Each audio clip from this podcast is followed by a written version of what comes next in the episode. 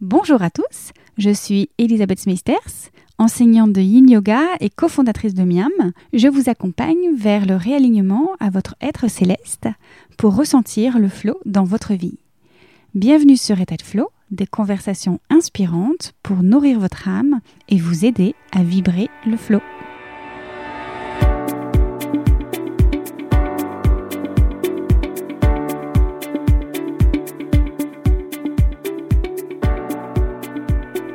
Plutôt que de développement personnel, nous parlions de développement perpétuel Comme des poupées russes à ouvrir, à explorer à découvrir. Une après l'autre, on enlève les couches, comme on pèle un oignon. Avez-vous déjà remarqué qu'une situation venait vous plonger à nouveau dans les mêmes émotions, comme un événement qui se répète? Et si c'était exactement ce qu'il se passait? Et si la vie nous servait une deuxième fois, puis une troisième fois, puis peut-être une dixième fois le même plat, pour que nous puissions aller guérir ce qui devait l'être? Est-ce que j'ai vraiment envie, ici et maintenant, que ma vie soit à nouveau déterminée par un épisode du passé, plutôt que de rester dans notre mare debout N'y a-t-il pas un endroit plus confortable?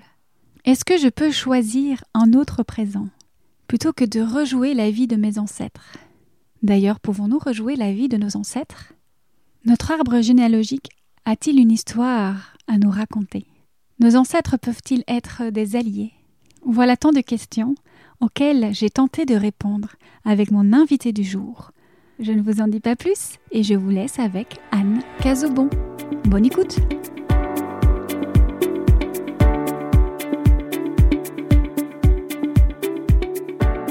Bonjour Anne. Bonjour Elisabeth. Comment vas-tu aujourd'hui? Ah, Je vais très bien. Ouais. C'est une belle journée. euh, J'aime bien ce temps qu'on prend euh, ce matin ensemble pour échanger. Je suis heureuse d'avoir un micro dans la main. J'aime bien. Mais oui, parce qu'on va le dire, tu as fait quand même 20 ans d'antenne à la radio, à la télé. Ça fait combien de temps que tu as arrêté? Ça fait deux ans et demi maintenant, je crois. Et euh, j'aime bien toujours évidemment euh, le micro et j'aime bien le fait qu'il se soit euh, raréfié.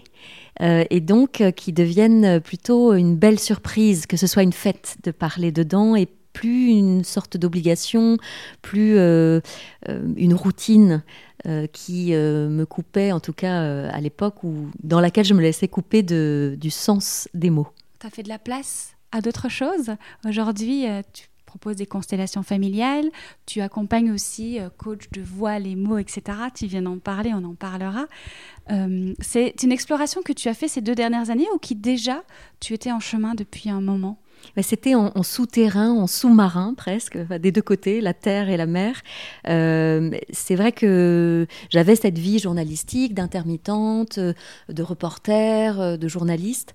Et en marge de ça, je dirais, mes week-ends, mes soirées étaient vraiment dédiées à mon euh, développement personnel, avec des grosses guillemets, euh, en tout cas à mon épanouissement personnel, à ma renaissance euh, et à mes renaissances multiples. Donc j'avais vraiment euh, une espèce de...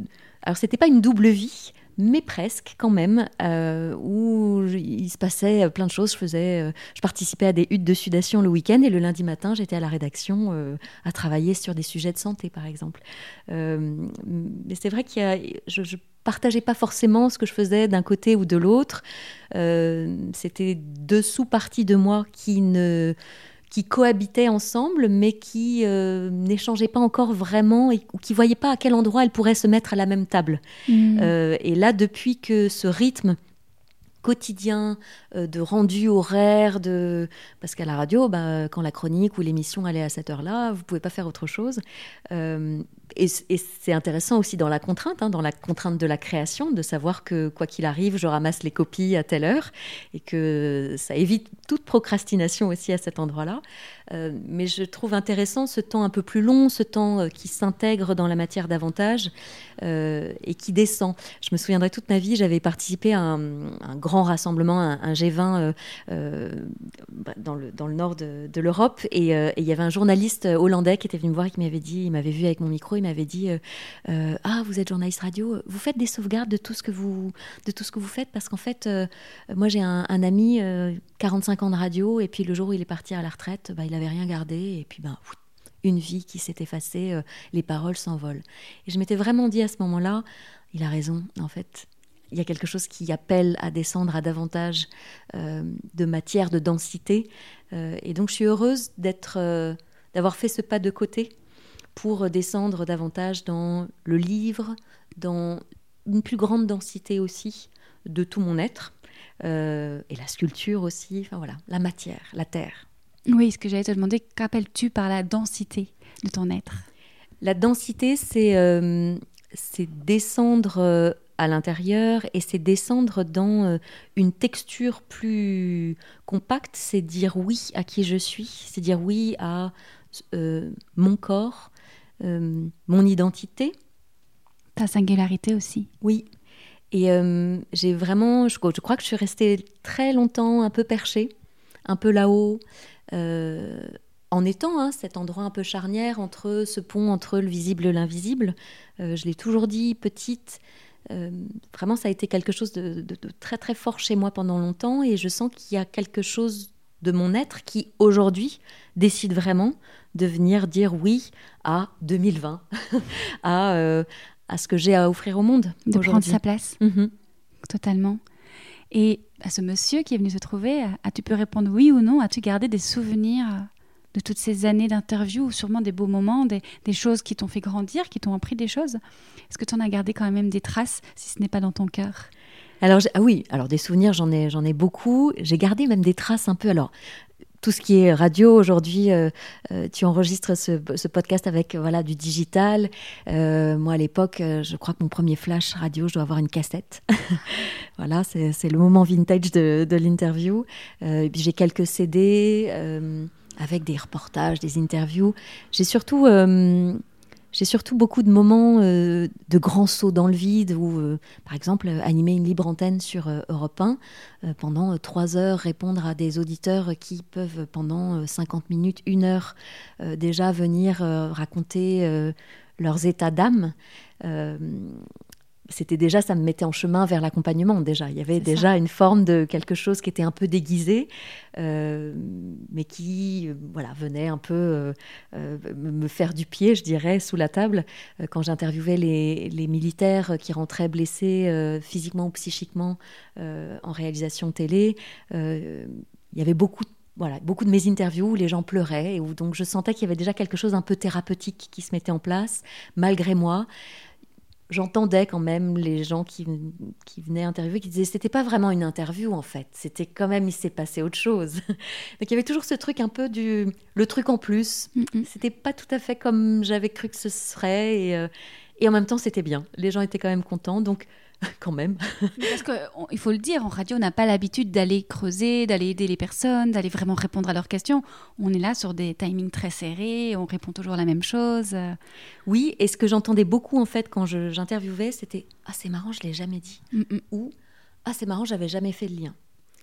Et donc, en fait, c'est quand même des phrases qui sortent beaucoup en thérapie ou en accompagnement ou en stage d'évolution personnelle ou de connaissance de soi. Donc, Comme si euh, tu avais capté chez eux, chez tes invités, des choses que même eux n'avaient pas captées ou personne ne leur avait parlé de ça. C'est vrai, il y avait quelque chose, euh, en tout cas, qui, m'intéressait déjà dans, dans ce pont, dans ce lien, dans ce qui est dit et dans ce qui ne l'est pas. surtout. Mm. Comment est-ce que toi, alors, tu as décidé de partir des médias et d'en faire vraiment une porte ouverte sur la suite? En fait, ça faisait un petit moment déjà que euh, ça tournait un peu en rond. Euh, je dirais que moi, vraiment, mon chemin autour du micro a été un chemin de guérison aussi à cet endroit-là. Euh, pendant longtemps, j'ai d'abord tendu mon micro vers le monde en étant voilà la reporter un peu allait faire des micro-trottoirs. Puis ensuite, le chemin a été de le rapprocher vers moi pour oser faire entendre euh, un début de bout de voix. Euh, et puis à ce moment-là, je ne l'utilisais pas encore vraiment euh, à bon escient, puisque bah, j'allais raconter les dépêches AFP, j'allais raconter être témoin du monde, mais surtout témoin du monde depuis une salle de rédaction. Hein. donc c'est pas non plus être auprès du séisme ou de l'avalanche. bon, être me faire juste l'écho de ce, monde-là, à un moment donné, m'a beaucoup moins intéressée. Euh, et puis, c'était intéressant. C'est comme si la vie venait de temps en temps me chercher à des endroits et me dire Attends, t'es plus tout à fait au bon endroit, on va te décaler. Donc on va te mettre Ah, tu vas venir parler de santé, et puis Ah, tu vas venir parler de développement personnel, et puis Ah, tu vas vraiment venir en fait parler de spiritualité. Je me souviens, c'est Bernard Werber qui était venu, euh, l'écrivain, qui était venu à une, émission. Et on sort du studio et il me dit C'est quand même dingue ce que vous faites. J'ai dit Ah bon Et il me dit euh, Bah oui, en fait, euh, j'ai jamais entendu quand même des gens parler à ce point-là de spiritualité sur une grande antenne. Il me dit c'est super, bravo de faire passer ces messages-là. Euh, euh, on est nombreux à faire passer tous ces messages, mais euh, bah, bravo d'oser en fait. Et il y avait quelque chose de où, lui avait senti les sous-entendus justement, ce qui est dit et ce qui ne l'est pas. Est-ce que cette radio, et puis en sortant, c'est l'opportunité de trouver ta voix? VOX, VEIE oui, j'aime bien cette phrase qui est le libérer son jeu pour le mettre ensuite au service du nous. Euh, à un moment donné, le costume est devenu un peu trop étroit. Euh, je sentais que je me bridais, que je pouvais pas justement dire tout ce que je voulais dire, euh, que bon, ça, y avait, j'avais envie d'aller plus loin. Envie d'être la couturière. Oui, et c'est vrai que c'est Lilou Massé euh, qui, est venu à une émission euh, et, qui m'avait dit en fait, euh, bon, tu es encore là pour quelques temps, mais à un moment donné, ça va s'arrêter. Et puis voilà, viens, viens trouver d'autres terrains de jeu et, des terrains plus vastes, plus grands. Et je trouve intéressant aujourd'hui de, pouvoir justement aller vers le livre, vers la conférence, vers YouTube éventuellement, des podcasts, du dessin, de la peinture, vraiment cette multiplicité de d'avoir toujours cette même essence du message, mais de choisir ce que je dis, à qui je le dis et de la manière dont je veux le dire. Ça, je trouve qu'il y a... Euh, j'admire ça vraiment beaucoup chez les êtres qui trouvent l'intelligence des situations, de, euh, de la communication juste au bon endroit euh, et dite pour que ce soit entendu. Je dis pas et je ne m'exprime pas de la même manière, peut-être même avec les mots, euh, à quelqu'un que je rencontre à l'arrêt de bus ou euh, dans une interview comme ça. Et à la fois, mon chemin est quand même que mon message soit entendu, le message au, service duquel je suis, euh, soit entendu par toutes ces personnes-là. Donc c'est intéressant et, et, les mots et la médecine de la parole vient aider à cet endroit-là, pour me laisser descendre les justes mots, pour que ce soit compris. Oui, euh, alors je ne sais pas si je vais pas aller trop vite en te posant cette question, mais on va en parler. Tu travailles particulièrement sur les traumas aujourd'hui mhm. euh, avec différents outils. Et je me demandais si la prise de parole, tu viens de parler de la voix, des mots, etc. Est-ce que la prise de parole, les mots, oser retrouver notre voix et l'aimer et, la dévoiler, ça vient aussi travailler les traumas? Mhm. Alors les traumas, plus que travailler sur les traumas, parce que même le, mot trauma est un peu... Euh, galvaudé, on ne sait pas trop de quoi on parle. En fait, ce qui m'intéresse davantage, c'est d'aller euh, reprendre sa place et retraverser ou laisser rendre les responsabilités des vies de chacun pour reprendre la sienne de responsabilité de vie et éventuellement euh, aller euh, reprendre sa place et ainsi retrouver des espaces de créativité. Donc travailler les traumas, c'est réaliser à quel point je me suis accrochée euh, pendant des années peut-être euh, au trauma de euh, quelque chose qui m'est arrivé peut-être ou dont je n'ai plus le souvenir ou que je porte pour une grand-mère ou qui suinte un peu dans mon arbre généalogique. et parfois, le plus gros des travails, c'est de réaliser, de regarder en face à quel point je me suis cramponnée à cette histoire-là, à quel point euh, je me suis associée, voire assimilée, et j'ai épousé cette identité-là euh, pendant euh, tout ce temps. Et c'est ces petits déclics-là, ces petits verrous-là qu'il est intéressant de venir faire basculer. Je suis fascinée, et parce que ça a été mon propre chemin, de voir le temps que l'on peut et que j'ai pu passer à patauger dans une toute petite mare de boue sur un certain nombre de, d'événements de vie qui aujourd'hui, quand je les regarde dans le rétroviseur, sont, euh, somme toute, euh, pas si extraordinaires ou terribles que ça. Euh, et puis il y a des vrais enjeux de décision aussi à un moment donné. Quand quelqu'un de 60, 70 ans vient et vous raconte le truc qui est arrivé à 3 ans ou à, 5 ans ou à 8 ans, est-ce que vraiment j'ai envie que ma vie ici et maintenant soit à nouveau déterminée, à nouveau dépeinte à, ces couleurs-là du passé. Dans les stages que je propose, on, pratique le collage thérapeutique. Et en effet, c'est ces images en noir et blanc que je ramène, alors qu'aujourd'hui on est dans du euh, pixel, euh, des millions de pixels par photo. C'est vraiment ça. C'est comme si je ramenais vraiment euh, ces femmes qui ne pouvaient pas porter de jeans, de pantalons, ces femmes qui devaient épouser un homme vite avant 25 ans. C'est comme si je ramenais ça aujourd'hui.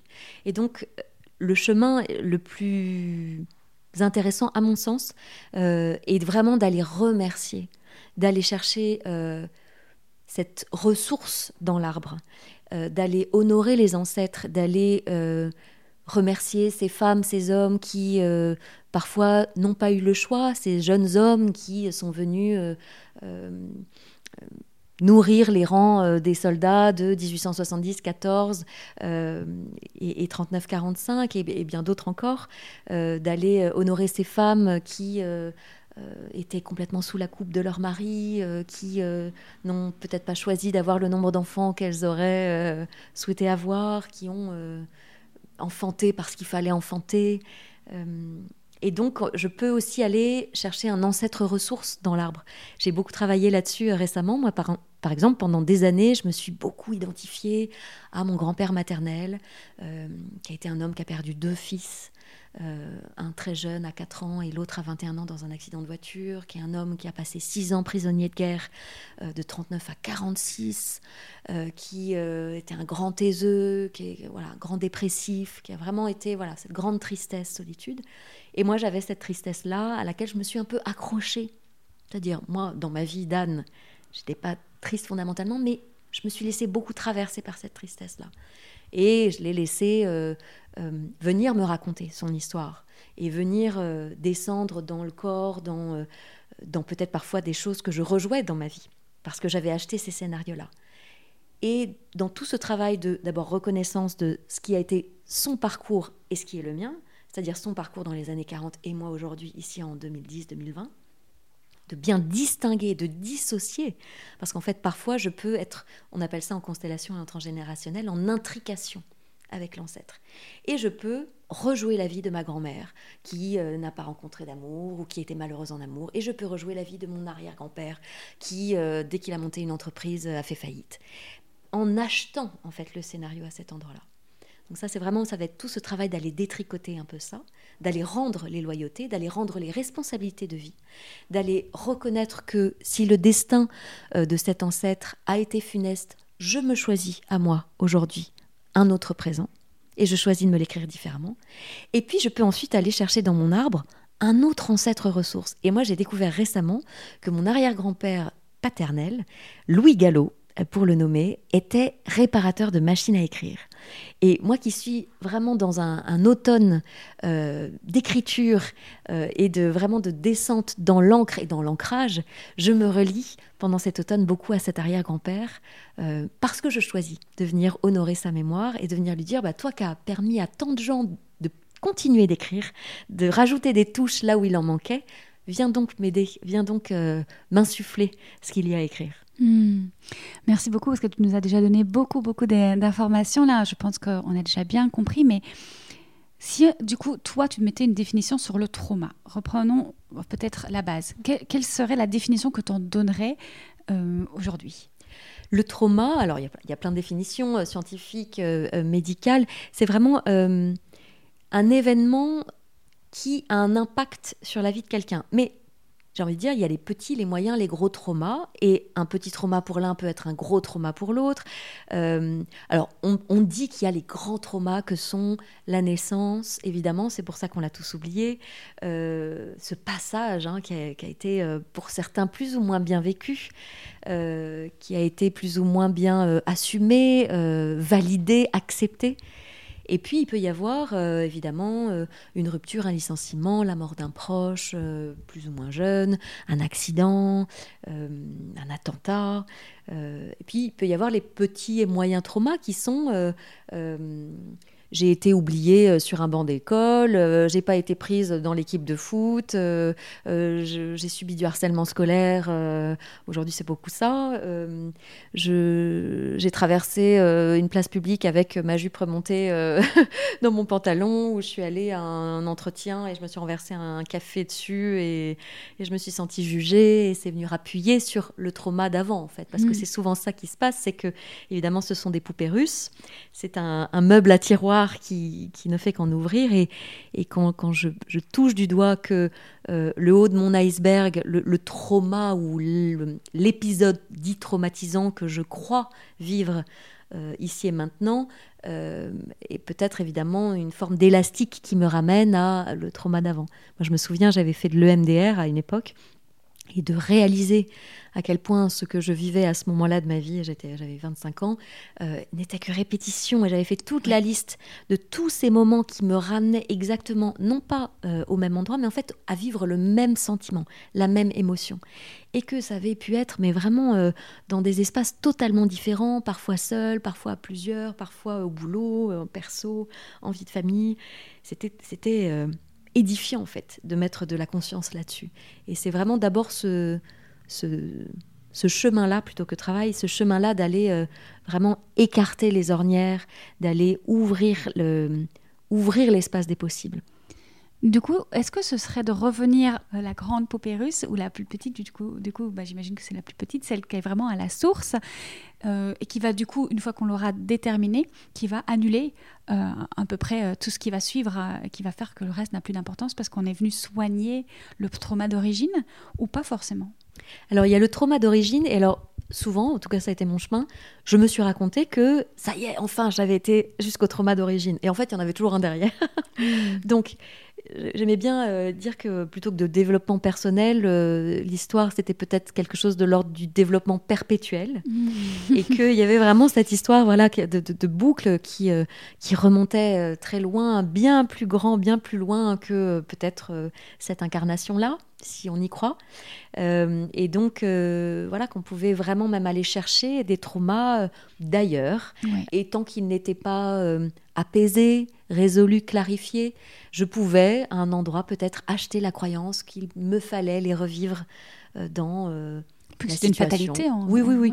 Que je ne pouvais pas y couper ou que je ne pouvais pas y échapper. Puis il y a les blessures qui viennent alimenter euh, j'ai jamais de chance, les gens sont injustes tout le temps, etc. etc.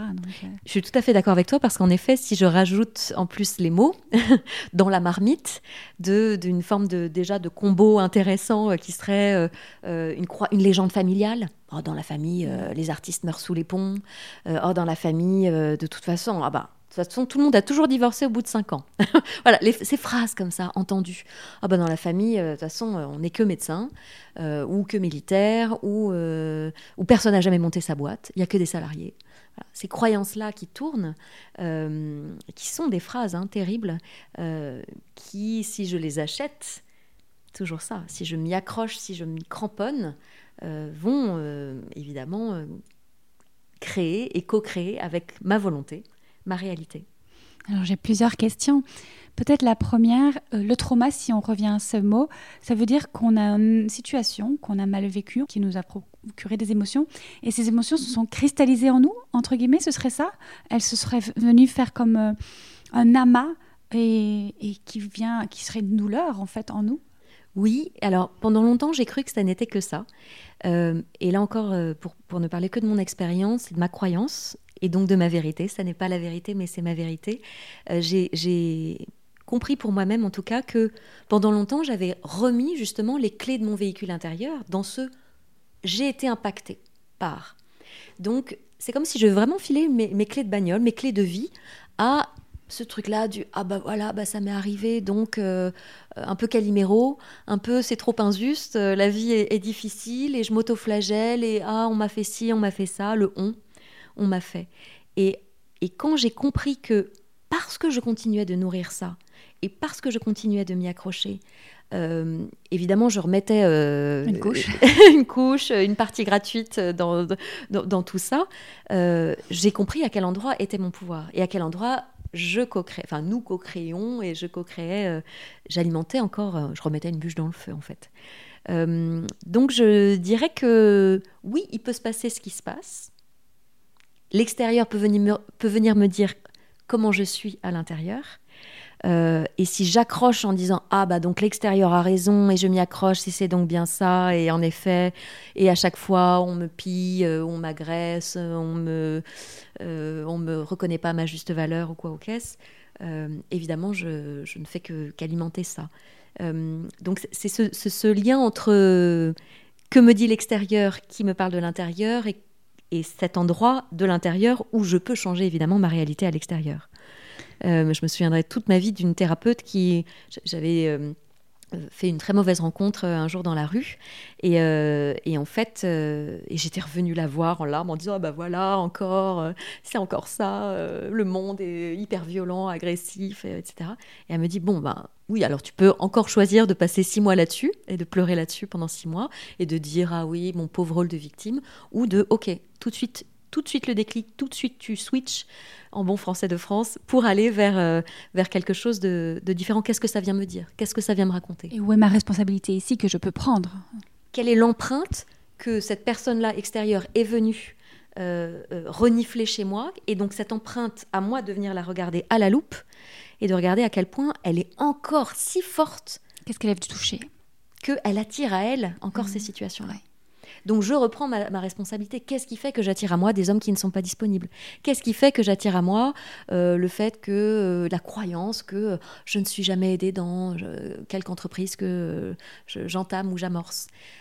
Qu'est-ce qui se passe à cet endroit-là? Plutôt que de dire, ah, tu sais. Hmm.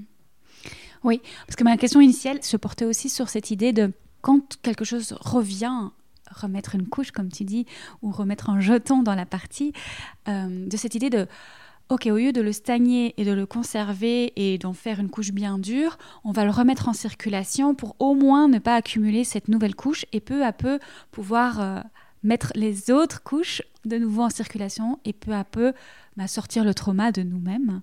C'était ma proposition de voir est-ce que déjà ça, ça te parle? Alors ça me parle parce qu'en fait, euh, l'art, par exemple, l'art-thérapie même, euh, moi, a été un chemin de, de, justement de, proposer une forme de pot d'échappement à ça. De, de, faire sortir de quelque manière que je pouvais. Alors ça pouvait être par de la peinture, par des petits mots que je donnais aux gens, de vraiment de me dépêtrer de démêler cette pelote que j'avais, de bah, voilà, d'essayer de transmuter, d'alchimiser ça pour euh, transformer euh, en quelque chose de, plus joli en fait. De, bon bah voilà, il y avait ça sur lequel euh, j'avais les lunettes à l'époque de vraiment des lunettes noires sur ces, faits et ces événements que je regardais vraiment de manière extrêmement triste et extrêmement victimisée. Et il y avait quand même une part de moi qui de plus en plus se réveillait et qui avait envie d'aller euh, transmuter ça et l'offrir au monde. Et puis aussi dans justement cette répétition dont tu parles, euh, il y a ce fameux livre de d'Inasio qui s'appelle euh, L'inconscience et la répétition. Et donc c'est vraiment ce qui... Pour dépasser ce trauma, on dit que la première étape, c'est d'abord de regarder ce qui se répète qu'est-ce qui se répète et de pointer du doigt, d'identifier dans sa cartographie intérieure là où ça se répète. Là où en permanence je me laisse abandonner et donc je me lâche la main à moi-même, ou là où en permanence euh, je me laisse traiter de cette manière.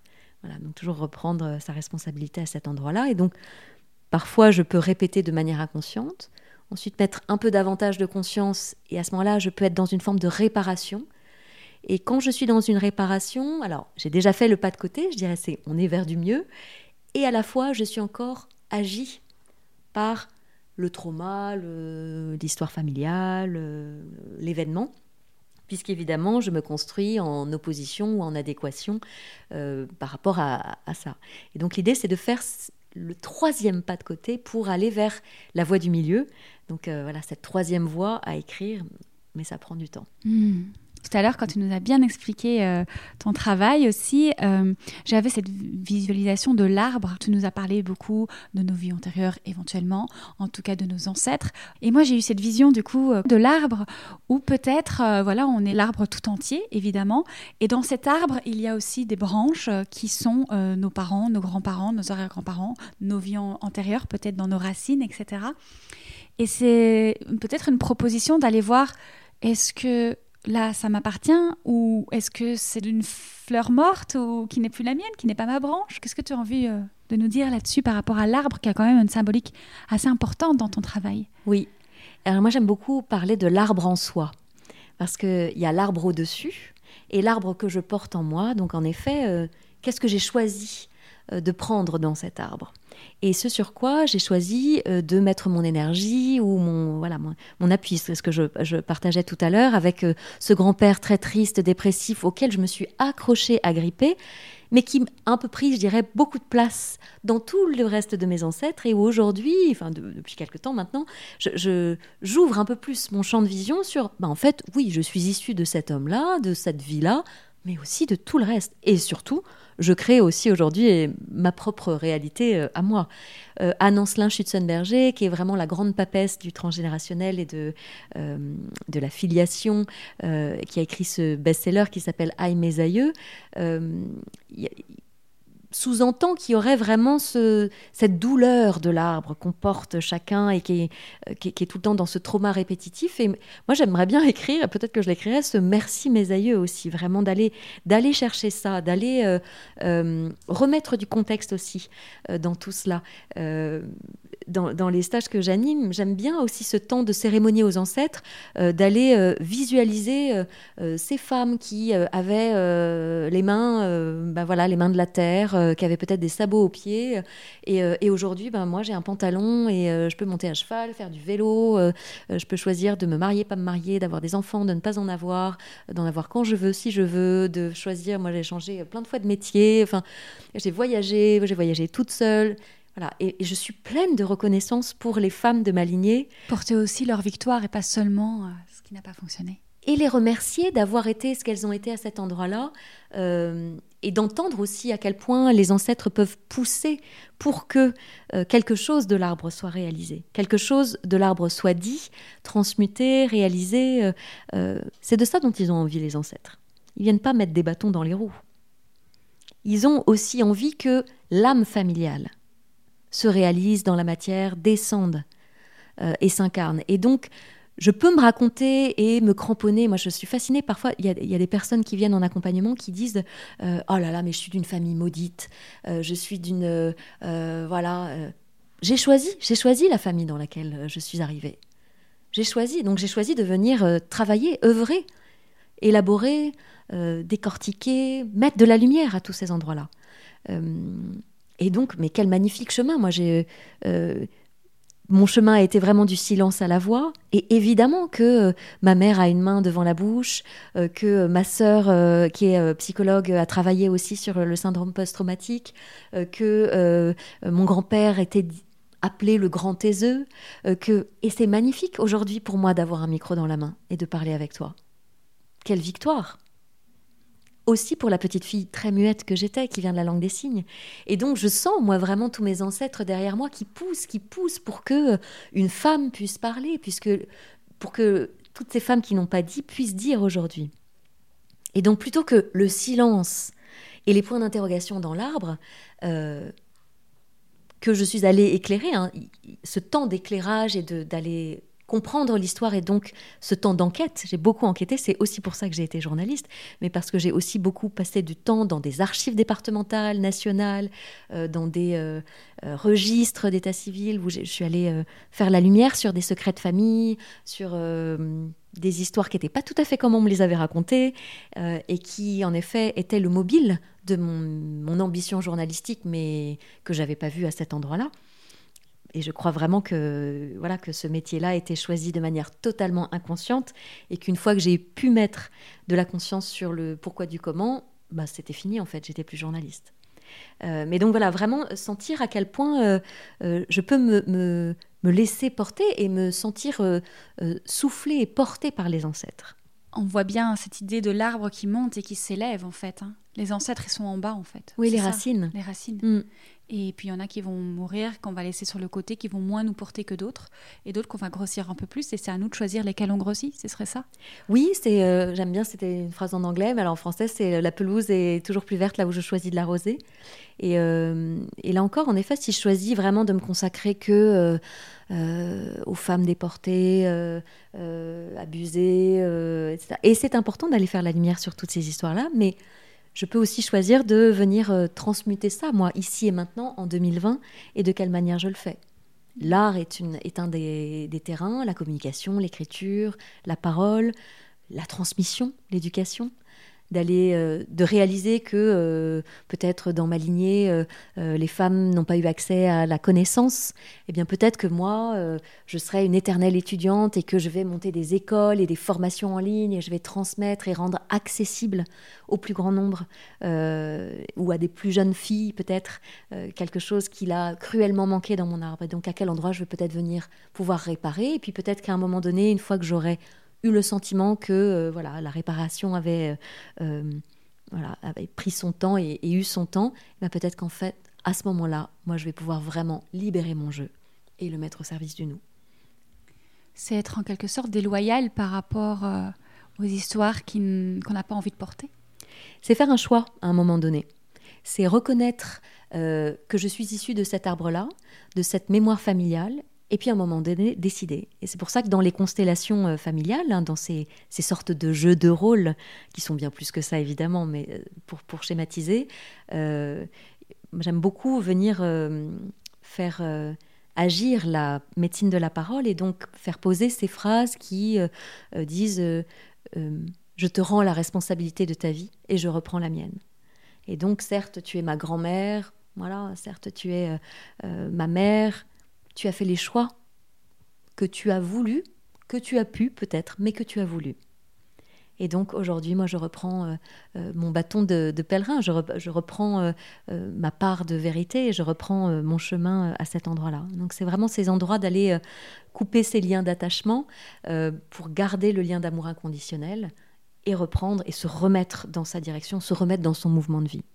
Oui, tout en bienveillance, en disant c'était ok pour toi, mais c'est pas ok pour moi. Et donc euh, voilà, euh, ça n'enlève pas l'amour que je porte à mon arbre aux générations passées, mais j'ai le droit de faire ma propre branche.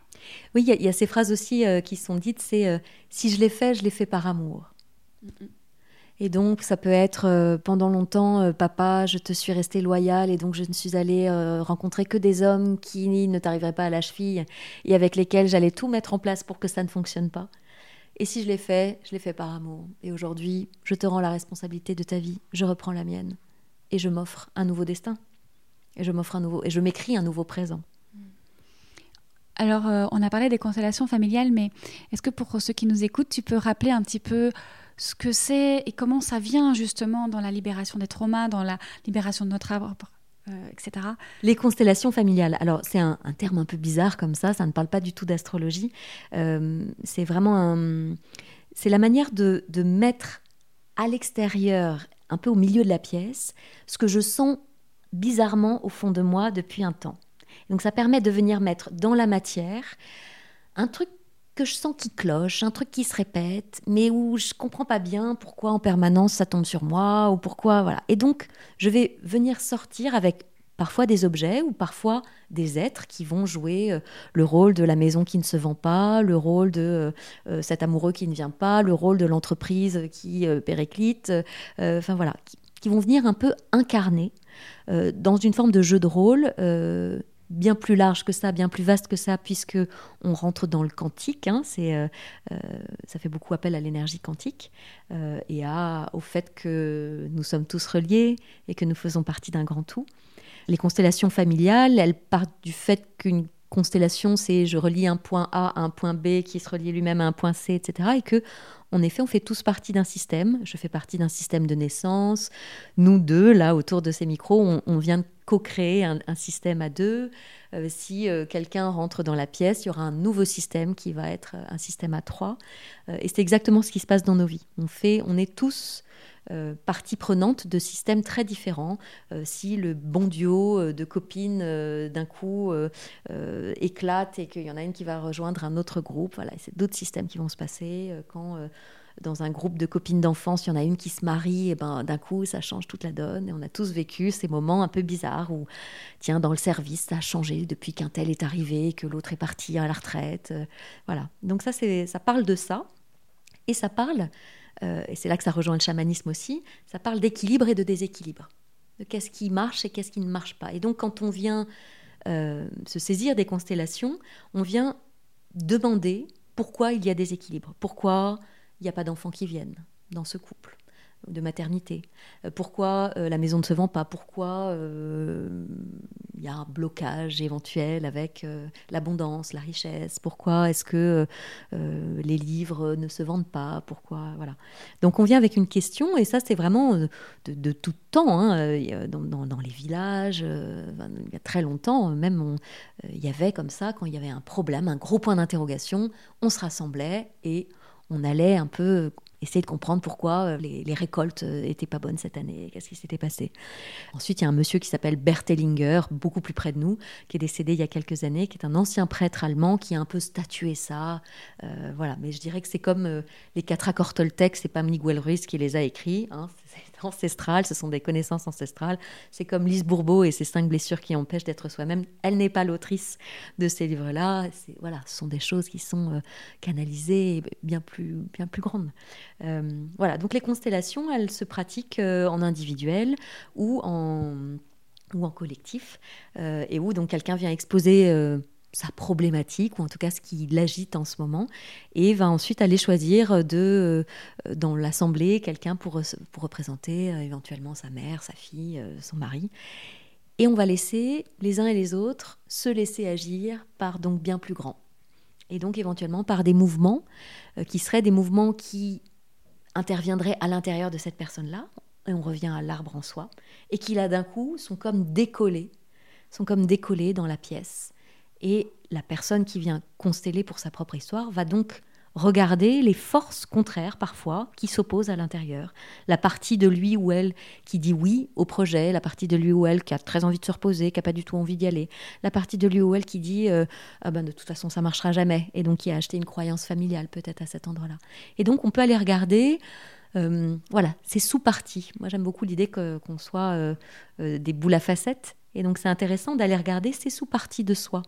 Euh, voilà, c'est un, médium de, chemin d'évolution personnelle en fait. Hmm. Merci parce que je pense que ça va éclairer quand même pas mal de monde, même si je pense qu'il n'y a rien de mieux que de venir assister, d'aller voir, hein, mm. c'est comme pour tout, c'est par l'expérience aussi, euh, de faire le travail, ça reste ça. L'idée, ça reste d'éclairer ce qui a besoin de l'être. Oui, de mettre en lumière. Et ce qui est très intéressant avec euh, les constellations, c'est que hum, parfois, euh, il y a quelque chose qui ne va pas sortir tout de suite, euh, qui interviendra peut-être au bout de la deuxième ou troisième constellation. Et c'est en ça que je trouve cela magnifique, c'est-à-dire que l'inconscient est notre meilleur ami, c'est notre garde-fou. Et que si je ne suis pas prête ou prêt à regarder en face quelque chose, l'inconscient ne va pas du tout me l'envoyer dans la constellation ce sera en dehors. Et donc c'est très intéressant de voir par exemple parfois en individuel euh, des gens qui viennent et qui, moi je travaille avec des morceaux de papier, et qui vont mettre plein de noms ils vont dire ah non, il faut que je mette lui et elle aussi euh, parce que je voudrais voir ce qui se passe avec lui. Et en fait, l'inconscient va venir raconter une toute autre histoire. Euh, parce que peut-être qu'il a des choses à faire comprendre sur les personnages qui sont écrits sur ces papiers, mais au-dessus de tout ça, en grande priorité, visiblement ici et maintenant pour cette personne, il a d'autres messages à lui faire passer. Et donc, ça nous invite à beaucoup d'humilité aussi. À, nous rappeler à quel point nous sommes êtres de peu de conscience dans notre ego, euh, et, que, voilà, dès que j'ouvre la porte de l'inconscient, et c'est pour ça qu'évidemment tous les accompagnements autour de l'inconscient sont extrêmement puissants, parce que ils ouvrent la porte, et si je choisis d'aller vers ces accompagnements-là, c'est que je choisis d'aller vers vraiment qui je suis profondément. Et donc d'aller regarder les ombres et, d'y mettre de la lumière, mais d'aller aussi regarder les, magnifiques pépites qui se cachent derrière ces ombres-là. Euh, mais si je reste en surface avec ce que je crois vrai de moi euh, et véritable et vérifié de moi, je reste dans un tout petit précaré. Euh, qui peut être cette mare de boue euh, dont je, parlais au début, donc qui peut être le voilà cette espèce de forme de confort inconfortable, un peu à l'étroit, avec une histoire familiale que je me raconte depuis des années, et personnelle, individuelle, et un champ des possibles extrêmement restreint. Et quand je choisis vraiment, et quand je commence à renifler et à sentir qu'en fait, il semblerait qu'il y ait quand même quelque chose de bien plus vaste, bien plus grand, plus léger, plus léger, plus, plus scintilleux, plus, plus, plus pour le monde aussi, qui, me sort de mon nombril aussi à cet endroit-là. Et donc c'est vraiment ça, cette idée de libérer son jeu pour le mettre au service du nous. On nous a raconté le, que le développement personnel, c'était moi, me, myself and I, mon ego, mon nombril, et moi comment je vais mieux, et moi comment je médite, et moi comment, etc. Mais non, le but c'est que, et vous avez tous, et on a tous eu ça, la bonne copine qui euh, en permanence se plaint. Euh, Mais n'en fait rien. Et n'en fait rien. Oui. Et donc, si je vais mieux, eh ben, donc c'est pour ensuite aller, euh, aller guérir le monde. Euh, je me souviendrai toute ma vie, j'avais été dans l'ashram d'Ama euh, en Inde, et à l'époque j'étais vraiment pas très en forme, mais je pleurais beaucoup, et, je voyais tous ces gens qui étaient là, et, je pleurais, je pleurais, je pleurais, et il y a un, type qui était un ostéopathe, je crois, et qui était venu me voir, un Français, et qui m'avait dit, mais t'as pas compris encore? Le but c'est d'aller mieux et ensuite c'est de guérir le monde. je, je dis, ah oui, mais donc en fait ça n'a jamais de fin. Il me dit, bah oui. Et oui, on est là pour autre chose encore que ce qu'on imagine. Euh, est-ce que les constellations familiales, du coup, ça vient en parallèle ou comment tu mets les mémoires transgénérationnelles? On parle beaucoup de ça. Mhm. Euh, est-ce que c'est exactement la même chose ou est-ce que c'est un peu différent? Oui, alors elles peuvent euh, venir et s'exprimer quand un ancêtre peut s'inviter à la fête, je dirais, ou, ou profiter de cet espace euh, de communication avec l'invisible que proposent les constellations pour venir euh, euh, délivrer un message. Parfois, il n'y a pas forcément de mots, ou parfois il y a une bénédiction, parfois il y a une protection, ou parfois il y a un réagencement des places. C'est ça qui est très intéressant. C'est vraiment quelque chose de l'ordre de, une forme de Tetris un peu, euh, un Tetris euh, dans l'invisible qui revient mettre, c'est des mouvements comme ça qu'on descend, comme un escalier en colimaçon qu'on descendrait à l'intérieur et où je vais venir ouvrir une fenêtre, un peu faire un courant d'air, aérer, vider un sac poubelle. Il y a vraiment quelque chose de l'ordre de l'écologie intérieure évidemment. Et donc mémoire, parfois un chant de tambour à ce moment-là peut, peut peut sortir. Euh, moi, j'ai des hochets euh, chamaniques. Euh, la sauge est, vraiment grande guérisseuse dans ces espaces-là aussi, où elle vient faciliter les mots, la parole, libérer le chakra de la gorge à cet endroit-là et permettre que des parents, dans le visible ou dans l'invisible, puissent dire à leurs enfants et vice-versa. donc il peut y avoir des, des outils qui, qui viennent en soutien oui, c'est ça. De ce qui se libère et de ce qui a à être libéré. Ce que je trouve très intéressant dans les constellations, c'est que ça reprend le même langage que les rêves, puisque ça parle d'inconscient, et que donc euh, on est beaucoup aussi dans la symbolique. Moi, je prends beaucoup de pincettes aussi dans euh, ce qui émerge des constellations, sur lequel on peut plaquer beaucoup d'interprétations. Et donc, alors ça, les interprétations, euh, il y a beaucoup de gens qui disent donc en fait, là, si elle dit ça, ça veut dire qu'il s'est vraiment passé ça chez mes ancêtres. Je mets beaucoup de pincettes et beaucoup de, de voilà, de, de, mesure et de, distance par rapport à ça, euh, où euh, le plus important est qu'il y ait libération et qu'il y ait euh, reprise de sa responsabilité, reprise de son mouvement de vie, reprise de sa joie, mm. reprise de sa, voilà, de sa liberté. Je ne vais pas poser la question tout de suite, mais on y viendra au flot. Je voudrais d'abord passer une dernière partie de cette interview. Tu as quand même, à côté de ça, lancé un autre projet qui te tient très à cœur et j'ai quand même envie d'en parler. S'appelle Merci à un inconnu. Ça parle beaucoup de gratitude. Oui, c'est vrai qu'en développement personnel, et là encore, je mets encore beaucoup de, guillemets, on parle beaucoup de gratitude, mais de gratitude pour soi, où on invite chacun à, euh, le soir avant de se coucher, se remémorer les trois meilleurs moments de la journée. Là, l'idée, c'est d'aller, de faire le cran d'après et d'aller vers le monde, justement. Euh, et justement, on est toujours dans ce libérer votre jeu pour le mettre au service du nous. Et donc d'aller vers l'extérieur dans ces temps où on nous demande en permanence de revenir à l'intérieur, mais de rester conscient. Euh, voilà, moi je trouve qu'il y a tellement le vivre ensemble est un peu euh, chahuté, je dirais, ces derniers temps, et donc d'aller mesurer à quel endroit je peux impacter le monde. Et je peux impacter le monde avec une phrase, avec un regard, avec un, soutien. Euh, ça a été mon chemin, moi, de, guérison, de me sentir soutenue à des endroits euh, où j'avais euh, cru être abandonnée totalement euh, le premier des inconnus, et c'est pour ça que c'est le premier message du conte, c'est ce monsieur qui, euh, à l'âge de 23 ans pour moi, euh, est resté à côté de moi sur ce quai de métro quand j'avais des idées noires. et puis ensuite, ces inconnus ont été vraiment... j'ai beaucoup voyagé toute seule, sac à dos, pendant ma, vingtaine, et j'ai eu beaucoup de, voilà, de, gens, évidemment, qui m'ont sauvé, dépanné, hébergé, et même par une phrase dans dans un train sont venus me, me remettre sur le bon chemin ou me, me dire où j'en étais. Euh, ce sont ces chroniques-là que je raconte beaucoup aussi dans Psychologie euh, positive euh, magazine et puis dans, dans Happiness.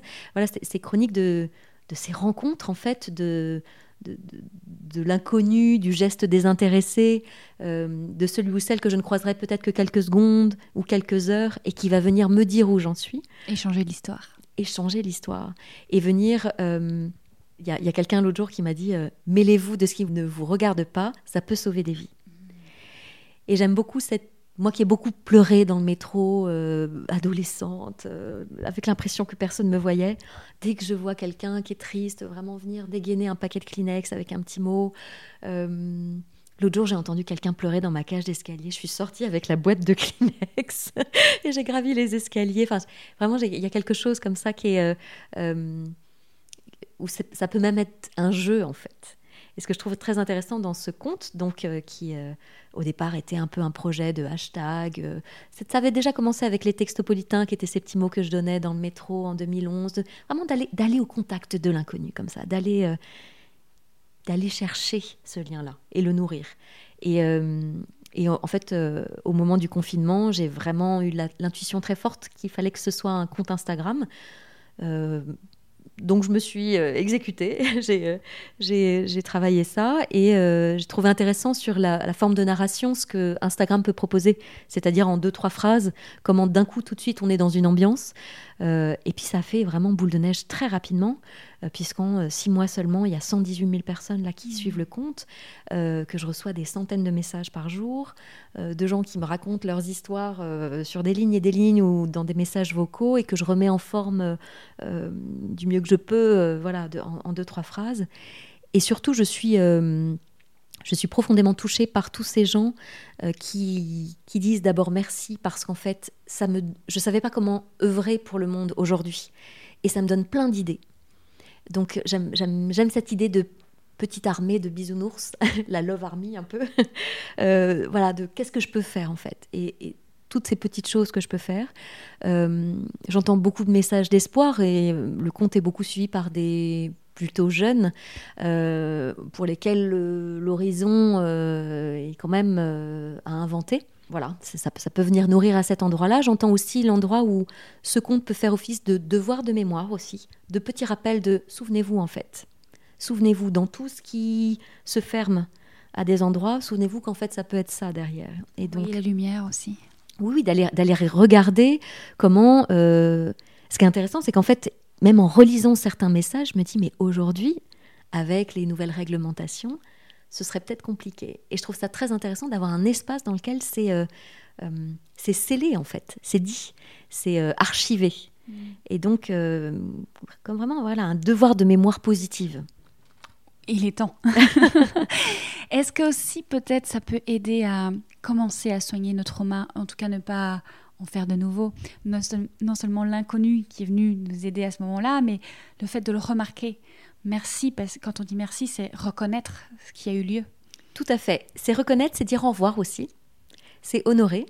Euh, et c'est donc euh, libérer l'autre pour qu'il puisse aller peut-être remercier ou, aider ou solliciter un autre inconnu. Euh, et donc, je trouve intéressant aussi cet égrégore positif que ça crée. Il y a beaucoup de gens qui disent c'est le meilleur compte d'Instagram parce qu'en fait, il y a beaucoup de comptes très négatifs et dans ce, souci des mots, vraiment euh, auquel je, m'accroche, euh, je trouve très intéressant d'aller euh, dire merci et d'aller souligner. Il y a beaucoup de gens qui disent Ah ben moi, j'ai pas d'inconnu à remercier. Et puis qui, trois semaines après, m'envoient un message Si, ça y est, j'ai retrouvé. Et parce qu'ils ont cherché, parce qu'ils ont regardé, et parce qu'ils ont choisi d'aller mettre leur conscience et leur vigilance sur ces espaces positifs, heureux, lumineux. Et donc, c'est vrai qu'il y a beaucoup de comptes sur Instagram qui dénoncent qui pointent du doigt, qui servent d'autres causes. Euh, et je suis heureuse de... Voilà, ça, me demande euh, du temps, de l'énergie, et je suis heureuse de mettre mon temps et mon énergie à, cette essence-là. Oui, et puis il n'y a rien à faire, on voit aussi ta, ton côté d'aller apporter ces couleurs et cette vie Oui, oui, d'aller mettre de la vie aussi sur, euh, voilà, derrière cet écran, voilà, les réseaux sociaux, euh, on, les, dit beaucoup asociaux. Euh, et là, je crois pas. Il y a vraiment quelque chose qui rassemble en fait. Et c'est bien plus qu'un compte Instagram. Depuis le début, en fait, je, je sais que c'est un mouvement, mais vraiment, et j'aime ce mot mouvement. Et, et, dans mouvement, il y a aussi quelque chose de militant. Et je crois que c'est politique. Et je pense que avec ce qui se passe, l'idée est de, de, devenir politique, mais au sens police euh, du grec et donc d'être dans la cité. Moi, j'aime beaucoup ce, cet espace du pas forcément euh, fuir en forêt. J'ai toujours euh, beaucoup dans ces transmutations un peu artistiques été dans ce bitume, dans, ce, dans cette frénésie, dans cette énergie et décharge de la ville. Et je me souviens que les chamans mongols euh, voilà, que, j'avais rencontré m'avait dit, mais en fait, euh, toi c'est bon, tu as capté tes trucs en Mongolie, mais en fait c'est ici qu'ils ont besoin de toi. En fait, t'as pas besoin d'aller te mettre dans un ashram pendant des années ou d'aller euh, te retirer en forêt. c'est dans ces espaces-là et donc peut-être dans un endroit un peu inattendu comme les Instagram qu'il y a des endroits où on peut aller brandir le projecteur sur, sur des choses voilà, qui semblent anodines sur le papier. Là encore, j'aime bien le qu'est-ce que je choisis de dire, à qui je le dis et comment je le dis. Mm. Et Instagram, contre toute attente, peut être aussi un endroit dans lequel je communique de la lumière. C'est ça. Pour toi, du coup, ce serait quoi l'état de flow On est arrivé bah, progressivement, hein, ça s'est dessiné, mais quelle serait ta définition de l'état de flow? D'abord, c'est marrant parce que je, me dis que les endroits où je le touche, ce flow, euh, je pense évidemment, et je me vois peindre, euh, j'ai souvenir vraiment de, de trance, en fait, vraiment de trance euh, à peindre. avec. J'ai beaucoup peint au couteau. Donc vraiment, où en fait, à l'époque, je cherchais déjà le, battement de tambour, en fait, qui était déjà une espèce de, pulsation, de vibration sur la toile de, de peinture. Mais c'était ça, et donc de de pas du tout maîtriser ce qui se passait avec mon poignet, mon bras, même, voire mon épaule. C'est ce qui se passe aussi quand je suis dans les constellations, c'est ce qui se passe quand j'ai des mots qui descendent. Et je crois qu'en fait, c'est l'espace où c'est le cœur qui décide. Le flot, c'est l'espace où c'est le cœur qui décide. C'est le cœur qui est aux commandes à ce moment-là. Hmm. J'ai beaucoup aussi aimé euh, l'idée de la pulsation. Mm. Flow, pulsation, la pulsation du cœur. Du cœur. Alors c'est très drôle parce que euh, je l'ai rangé, mais euh, je me suis offert un stéthoscope il y a quelques années. Et j'ai beaucoup peint à la pulsation de mon propre cœur. Donc j'avais, ça semble un peu bizarre, ça fait un peu euh, très avant-gardiste comme euh, euh, ça fait art brut un peu. et donc j'avais ce stéthoscope où j'écoutais ma propre pulsation de cœur et je, Ta propre musique. Voilà, je peignais mon mouvement intérieur. Yes. J'aime beaucoup ce mot mouvement aussi. Et, et peut-être que le flow, c'est le mouvement intérieur qui se libère à l'extérieur aussi. Merci beaucoup pour euh, cette notion supplémentaire que tu nous as apportée. Avec joie. Où les auditeurs peuvent te retrouver? Alors, euh, il y a un site internet qui s'appelle annecazobon.com. Euh, je suis active aussi sur Instagram. Vous pouvez me retrouver avec mon nom, mon prénom. Le compte Merci à un inconnu. N'hésitez pas à aller y faire un tour, peut-être à partager. il y aura un livre qui va sortir aussi autour du geste désintéressé pour le printemps. Et puis euh, Facebook, euh, LinkedIn, euh, voilà, il y a pas mal de choses sur mon site. Il y a des, d'anciens podcasts aussi, d'autres émissions, des conférences. Je mettrai les liens en commentaire, bien sûr. Avec joie. Merci pour ta générosité, merci pour tout ton partage. Merci Elisabeth. Puis à très bientôt. À très bientôt.